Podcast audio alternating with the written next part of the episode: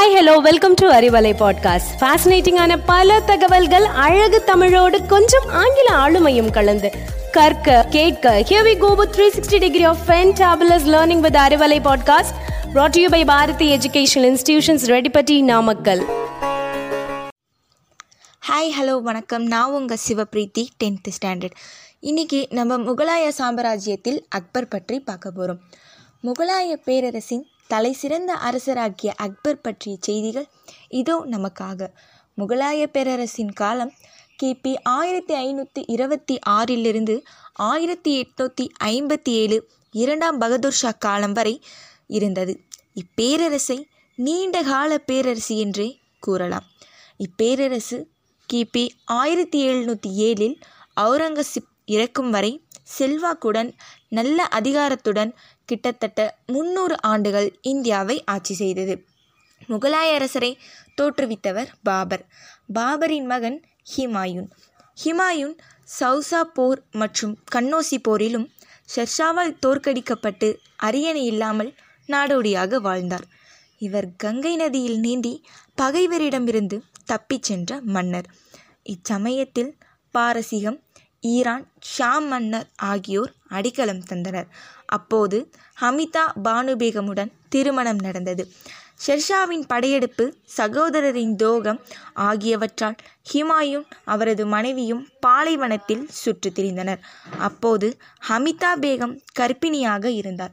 கிபி ஆயிரத்தி ஐநூற்றி நாற்பத்தி ரெண்டில் அமர்கோட்டையில் ஜலாவுதீன் முகமது அக்பர் பிறந்தார். இழந்த ராஜ்யத்தை மீட்க உதவிக்காக பாரசீகம் செல்ல விரும்பினார்.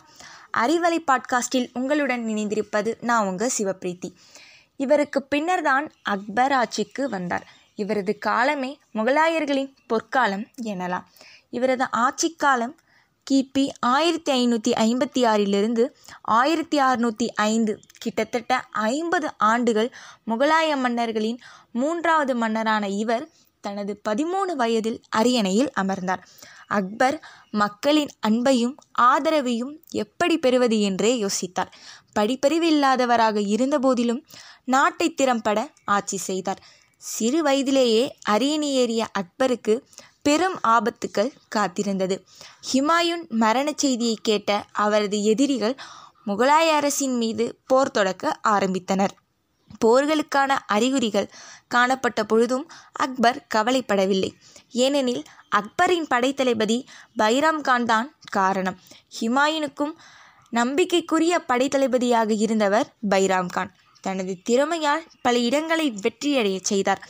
ஹெமு என்ற அரசனால் அக்பருக்கு ஆபத்து ஏற்பட்டது. ஒன்று டெல்லியை மறந்துவிட்டு வேறு பாதுகாப்பான இடத்திற்கு செல்வது. இரண்டாவது ஹிம்முக்கு எதிராக போர் புரிவது.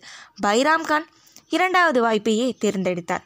பானிபட் என்ற இடத்தில் கிபி ஆயிரத்தி ஐநூற்றி ஐம்பத்தி ஆறில் யுத்தம் தொடங்கியது. அறிவலை பாட்காஸ்டில் உங்களுடன் இணைந்திருப்பது நான் உங்கள் சிவப்ரீத்தி. எங்கிருந்தோ வந்த அம்பு ஹெமுவின் கண்ணில் பாய்ந்து முன்னேறி கொண்டிருந்த ஹெமுவின் படைகளை பின்னடையே வைத்தது. ஹெமு கைதியாக இழுத்துச் செல்லப்பட்டார். அக்பரின் வெற்றி உறுதிப்படுத்தப்பட்டது. முகலாய பேரரசை ஒருங்கிணைத்த பெருமை பைராம் கானையே சாரும். ஐந்தாண்டுகளுக்கு பிறகு அரசவை பூசல்களில் விளைவாக அக்பர் அவரை பதவியிலிருந்து நீக்கி மெக்காவிற்கு செல்லும்படி பணிந்தார். ஆனால் மெக்கா செல்லும் வழியில் ஆப்கான் ஒருவரால் கொல்லப்பட்டார் பைராம் கான் அக்பரது இராணுவ வெற்றிகள் பல ஆக்ரா முதல் குஜராத் வரையும் பின்னர் வட இந்தியா முழுவதையும் தனது கட்டுப்பாட்டில் கொண்டு வந்தார். வடமேற்கு எல்லைபுரத்தையும் அவர் வலிமைப்படுத்தினார். பின் அவரது கவனம் தக்காணத்தின் பக்கம் திரும்பியது. அக்பரின் ராஜபுத்த கொள்கை குறிப்பிடத்தக்கது. அவர் ராஜபுத்திர இளவரசியை மணந்து கொண்டது முகலாய வரலாற்றில் திருப்புமுனையாக அமைந்தது. பின்னர் அக்பரின் நில அளவை ஒரே மாதிரி அறிமுகப்படுத்தினார். நிலங்கள் நான்கு வகைகளாக பிரிக்கப்பட்டுள்ளன. இப்படி நன்கு ஆட்சி புரிந்தார் அக்பர். இன்னும் அக்பரின் வழிமுறைகள் மற்றும் பல திட்டங்களையும் நாம் பின்பற்றி வருகிறோம்.